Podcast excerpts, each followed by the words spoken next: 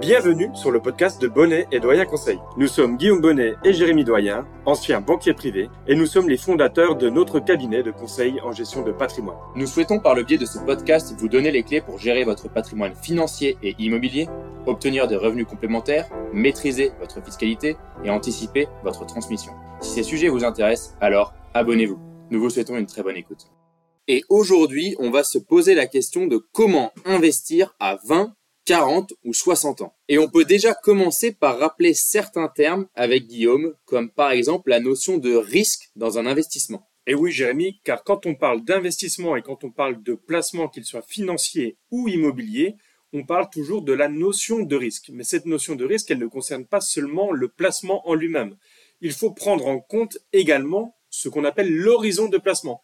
Combien de temps est-ce que vous avez devant vous pour pouvoir immobiliser une somme d'argent que ce soit sur un investissement immobilier ou un placement financier sur des actions, par exemple. Et ça, ça va avoir une importance vraiment très grande quand on va sélectionner un investissement, car si on a un horizon de temps qui est très court, disons moins de deux ans, ici, on va pas pouvoir prendre un risque important, puisque si il y a une variation trop importante de la valorisation de notre investissement, imaginons tout simplement, on investit dans une action, elle fait moins 20%, on sera obligé, au bout des deux ans qui était notre horizon de placement, de racheter notre produit avec une moins-value. Alors que si on avait au contraire un horizon de placement de 20 ans, on n'aura pas cette problématique et on pourra laisser au produit le temps de se refaire entre guillemets et de revenir à une valorisation plus élevée. Donc euh, le risque, il va vraiment dépendre de ce facteur de temps. Tout à fait. En finance, le risque est une notion importante. On parle toujours du couple rendement-risque. Plus il y a rendement, plus il y a de risque. Et donc on va en venir au fait, on va parler euh, réellement de comment investir à 20 ans, puis à 40 ans, puis à 60 ans. On va donc commencer par la première catégorie de personnes, qui sont les personnes qui ont entre 20 et 40 ans. Et Jérémy, dans cette catégorie, on parle, vous l'avez compris, hein, des jeunes actifs. Quand on parle de 20 à 40 ans, c'est euh, quand on est sur nos premiers emplois, sur nos premiers postes, le premier CDI et qu'on a euh, notre rémunération qui démarre, c'est notre vie active qui commence. Comment investir quand on est dans cette période-là de la vie?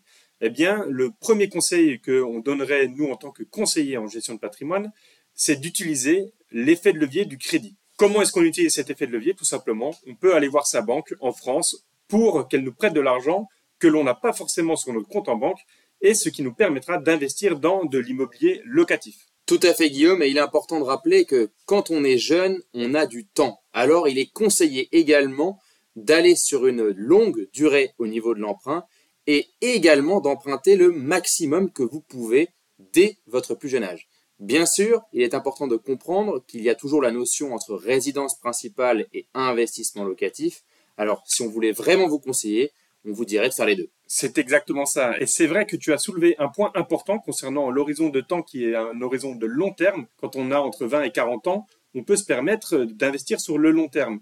Et là, c'est vraiment très important et c'est un peu contre-intuitif en plus, puisque bien souvent les conseils qu'on peut avoir de nos proches, que ce soit de nos parents, des oncles etc., ils vont nous dire il faut emprunter sur une période plutôt courte, comme ça tu auras remboursé très rapidement et tu seras euh, tranquille entre guillemets, tu vas toucher tes loyers. Nous, notre conseil, il est un peu différent. C'est plutôt vous dire si vous avez la possibilité d'emprunter sur 20 ans, voire sur 25 ans. Ça va vous permettre d'avoir des mensualités plus faible et ça va vous permettre de rembourser une plus grande partie avec les loyers si vous faites un investissement locatif. Et donc, si on réduit cette mensualité, il nous reste un peu d'épargne tous les mois supplémentaires qu'on peut aussi également investir sur des placements plus risqués. Pourquoi plus risqués? Car aujourd'hui, au vu de votre âge, vous avez la chance de pouvoir prendre plus de risques que quelqu'un qui aurait 85 ou 90 ans et donc son horizon ne serait pas le même. Point important sur le risque, on parle toujours de risque, mais il y a aussi un rendement en face. Donc oui, plus on prend de risque, plus on a des chances aussi d'obtenir un rendement supplémentaire. C'est ce qu'on appelle la prime de risque. C'est ça. Et en plus, quand on investit sur ces actifs qui sont un peu plus risqués, on peut se permettre, vu euh, l'horizon de temps qu'on a devant nous, d'investir mensuellement avec une épargne mensuelle, par exemple, qui permettra de lisser les prix d'achat. Là, je, je parle plus de la partie investissement en actions, mais euh, quand on a 25 ans, quand on a 30 ans, quand on a 35 ans, on peut se dire qu'on a euh, peut-être un horizon de 10, 15, 20 ans devant nous pour se permettre d'investir et d'acquérir des actions qui, sur le long terme, sont des titres de société. Et ces sociétés, elles vont avoir une croissance qui nous permettra d'avoir un capital intéressant une fois euh, qu'on sera plus avancé dans la vie. Bien sûr, il est important dans notre métier de rappeler que la diversification reste le maître mot. Donc quand vous achetez des actions, il ne faut pas acheter qu'une seule action et prendre un risque unique. Il vaut mieux acheter plusieurs sociétés différentes dans plusieurs secteurs différents, dans même plusieurs zones géographiques différentes. Point important, quand on achète des actions, on peut tout à fait le faire par le biais d'une assurance vie ou par le biais d'un plan d'épargne en action ou même par le biais d'un plan d'épargne retraite et enfin par le biais d'un compte titre. Il existe plusieurs enveloppes fiscales qu'on ne développera pas ici dans ce podcast, mais c'est important de savoir que pour acheter des actions, vous pouvez tout à fait le faire de votre propre biais et même avec un conseiller en gestion de patrimoine. Et bien entendu, il n'y a pas que les actions dans la vie. Quand on a entre 20 et 40 ans, on peut aussi se permettre d'investir dans l'immobilier papier. Ici, on parle des sociétés civiles en placement immobilier qu'on peut acquérir soit dans un contrat d'assurance vie, soit en direct, qui vont permettre de toucher un revenu complémentaire quand on les a en direct, sous forme de loyer tout simplement. Et on peut également parler de private equity. Là, c'est euh, des choses un peu plus risquées encore. Hein. On ne cache jamais le risque sur les investissements. Il existe. Simplement, face au risque, il y a également un rendement qu'il faut prendre en compte. Et c'est jamais l'ensemble de votre patrimoine que vous placez sur du private equity ou sur de l'immobilier papier ou même sur des actions. Comme l'a dit Jérémy, l'important c'est de diversifier vos investissements pour diversifier également le risque. Donc oui, la règle d'or reste de ne pas mettre ses œufs dans le même panier. Point important sur le private equity, on parle de dette de société non cotée, c'est-à-dire que vous achetez de la dette d'entreprise qui sont des sociétés qui ne sont pas cotées en bourse. On a fait la tranche d'âge 20 ans à 40 ans. Maintenant, pour les auditeurs qui nous écoutent et qui ont plus de 40 ans, c'est à votre tour. Donc on parle des personnes cette fois-ci qui ont entre 40 et 60 ans on va avoir souvent d'autres problématiques quand on arrive à 40, 45, 50 ans. Les premiers enfants vont commencer à quitter le foyer familial et donc la fiscalité va peut-être augmenter. On pense déjà dans un coin de sa tête à la transmission. On pense également à développer son patrimoine Comment faire et sur quoi investir On y répond tout de suite. Et entre 40 et 60 ans, c'est la période où vos revenus vont vraiment commencer à augmenter, puisque vous avez vos premiers prêts qui sont peut-être déjà remboursés, c'est-à-dire que vous avez des revenus cette fois-ci qui tombent dans votre poche et qui ne servent plus simplement à rembourser vos emprunts. Vous allez donc avoir une fiscalité plus importante sur vos revenus, et bien souvent, on se retrouve à des tranches marginales d'imposition à cette période-là de nos vies qui vont être euh, de 30, 41 ou 45% selon les revenus que vous allez avoir et selon les différents investissements que vous aurez fait dans la première partie de votre vie. Donc là, un des points importants quand on a entre 40 et 60 ans, ça va être la maîtrise de la fiscalité et pour ça, il faut bien souvent être accompagné par un conseiller en gestion de patrimoine. En termes d'investissement, on va toujours parler des mêmes supports, type actions, immobilier papier, private equity, car oui, vous avez encore du temps devant vous pour investir sur ce type de poche et donc sur ce type d'actifs. Par contre, en termes d'enveloppe, on va cette fois-ci ouvrir vers le plan d'épargne retraite, car celui-ci permettra de préparer votre retraite qui arrivera dans 15, 20 ans ou même avant pour ceux qui veulent la prendre avant.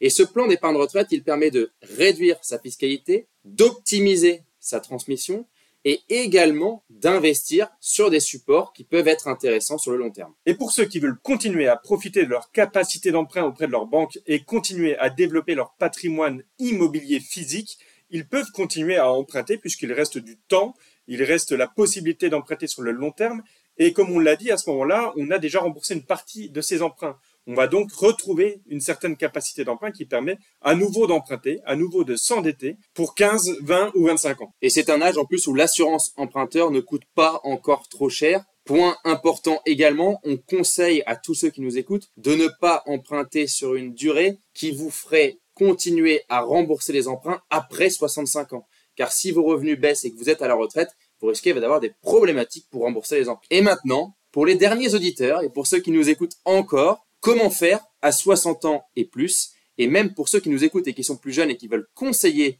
leurs parents ou leurs grands-parents, c'est la rubrique où on va parler de ceux qui ont 60 ans et plus. Et quand on a 60 ans ou plus, on va avoir une problématique qui va arriver euh, très fortement dans euh, notre gestion patrimoniale, c'est tout simplement l'anticipation de la transmission et le besoin de faire des arbitrages dans son patrimoine. Oui, Guillaume, car on se retrouve avec de l'immobilier et de la finance, c'est ça? Exactement. Si on a suivi nos premiers conseils des 20 ans jusqu'à nos 60 ans, on a beaucoup investi, on a emprunté et on a aujourd'hui un patrimoine immobilier qui est censé être important avec des revenus locatifs également importants. À côté de ça, on a également un patrimoine financier qui lui aussi est important. On vous rappelle que grâce à nos conseils, vous avez pu épargner mensuellement sur des actions, sur des obligations, sur du private equity, sur de l'immobilier papier. Tout ça, ça fait qu'on a différentes masses dans notre patrimoine et il va falloir faire des choix pour les années à venir car la problématique qui va prendre toute la place dans les prochaines années, c'est l'objectif d'anticipation de la transmission. Oui Guillaume, on est d'accord sur ce point. Donc le conseil qu'on pourrait donner à des personnes qui ont plus de 60 ans, ça serait quoi Guillaume? Eh bien, quand on a plus de 60 ans, ici, il va falloir réfléchir justement aux enveloppes qu'on va préférer pour préparer cette transmission. Et c'est là où, bien souvent, on va faire un arbitrage de l'immobilier vers, par exemple, des contrats euh, d'assurance vie. Et pourquoi, du coup, aller vers de l'assurance vie, Guillaume? Car l'assurance vie est un outil fantastique en France pour préparer sa succession. Dans un contrat d'assurance vie, si on fait des versements avant ses 70 ans, on va pouvoir bénéficier d'abattements supplémentaires aux 100 000 euros qui sont déjà disponibles par parent et par enfant. Ces abattements dans un contrat d'assurance vie, ils sont de 152 500 euros par bénéficiaire. Donc si on a trois enfants et qu'on est euh, un père ou une mère célibataire, on a déjà 300 000 euros d'abattement, tu viens de nous le dire, 100 000 euros par parent et par enfant. Et en plus de ça, je pourrais donc transmettre 450 000 euros à mes trois enfants en plus de, patrimoine liquide, donc financier, sur une assurance vie. Exactement. Et ça, au moment de la succession, les enfants, ils le perçoivent. Et euh, si euh, il y a des frais de succession par ailleurs, ils pourront même utiliser ces liquidités pour euh, régler la succession sur le patrimoine immobilier restant. Et oui, car on le rappelle, ces 450 000 euros, s'ils étaient restés dans l'actif et dans la masse successorale, cela aurait pu faire des droits de succession à payer d'environ 100 000 euros pour les enfants. Un point important également, quand on arrive à la retraite et qu'on a plus de 60 ans, on a souvent besoin de liquidités dans le futur pour des dépenses de santé, malheureusement, ou même des dépenses de dépendance. Bien sûr, on ne veut jamais le prévoir, mais c'est tout de même important d'avoir les liquidités pour y faire face. Et donc, arbitrer, c'est-à-dire vendre un bien immobilier pour placer son épargne sur de l'assurance vie qui reste disponible à tout moment, c'est aussi s'assurer cette liquidité en cas de dépenses qu'on n'aurait pas prévues. Exactement, et là c'est très important, et c'est aussi pour ça qu'on a un horizon de placement qui est réduit, puisqu'on peut avoir un besoin de liquidité euh, très rapide, et on va pas prendre le risque, par exemple, ici, d'investir une trop grosse partie de son patrimoine sur des actions ou du private equity, comme quand on avait 20 ou 40 ans. Et donc, Guillaume, on l'a vu, entre 20 et 60 ans, on conseillait à nos auditeurs d'investir sur les actions, l'immobilier papier ou le private equity, dans des enveloppes comme l'assurance vie ou le plan d'épargne retraite. Aujourd'hui, après 60 ans, on conseille toujours l'assurance vie, mais qu'y a-t-il de disponible dans l'assurance vie pour les personnes qui ont plus de 60 ans? Eh bien ça, c'est un autre gros avantage des contrats en assurance vie, c'est qu'on peut diversifier à l'intérieur euh, dans les actifs qu'on va choisir. À l'époque, on pouvait prendre du risque. Quand on a plus de 60 ans, on va essayer de réduire ce risque. Et pour ça, dans l'assurance vie toujours, on peut plutôt sélectionner des obligations aller sur du fonds en euros, où on est sur du capital garanti. On peut également avoir des produits structurés, c'est-à-dire des produits qui vont nous protéger une partie du capital ou qui vont même garantir une partie du capital avec un rendement qui est quand même supérieur à celui du fonds en euros. Donc bien sûr, le risque est plus faible, ça veut dire aussi, on l'a dit depuis le début, couple rendement-risque, le rendement est également un peu plus faible. Mais je pense que l'objectif n'est plus là, il n'est plus de constituer un patrimoine et le développer, mais plutôt de le protéger et de le transmettre. C'est bien ça, Guillaume? Et oui, vous l'avez compris, nos conseils ne sont pas exhaustifs et ne s'adressent pas à tout le monde. Chaque personne est différente, chaque individu voudra peut-être prendre du risque même après 70 ans ou ne pas prendre de risque dès ses 20 ans.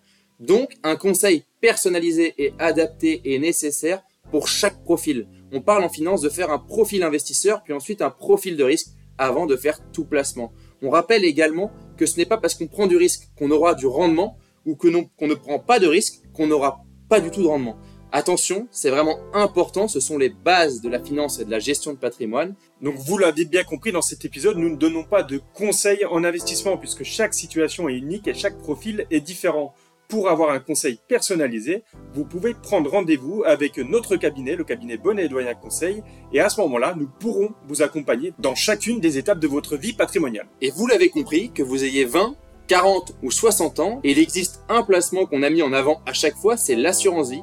Allez voir l'épisode 16 de notre podcast. Tout le monde devrait avoir un contrat d'assurance vie. Si vous souhaitez prolonger la discussion, alors vous pouvez directement prendre contact avec nous sur notre site bonnetdoyenconseil.com. C'était Guillaume Bonnet et Jérémy Doyen et nous vous remercions pour votre écoute. À bientôt pour un nouvel épisode.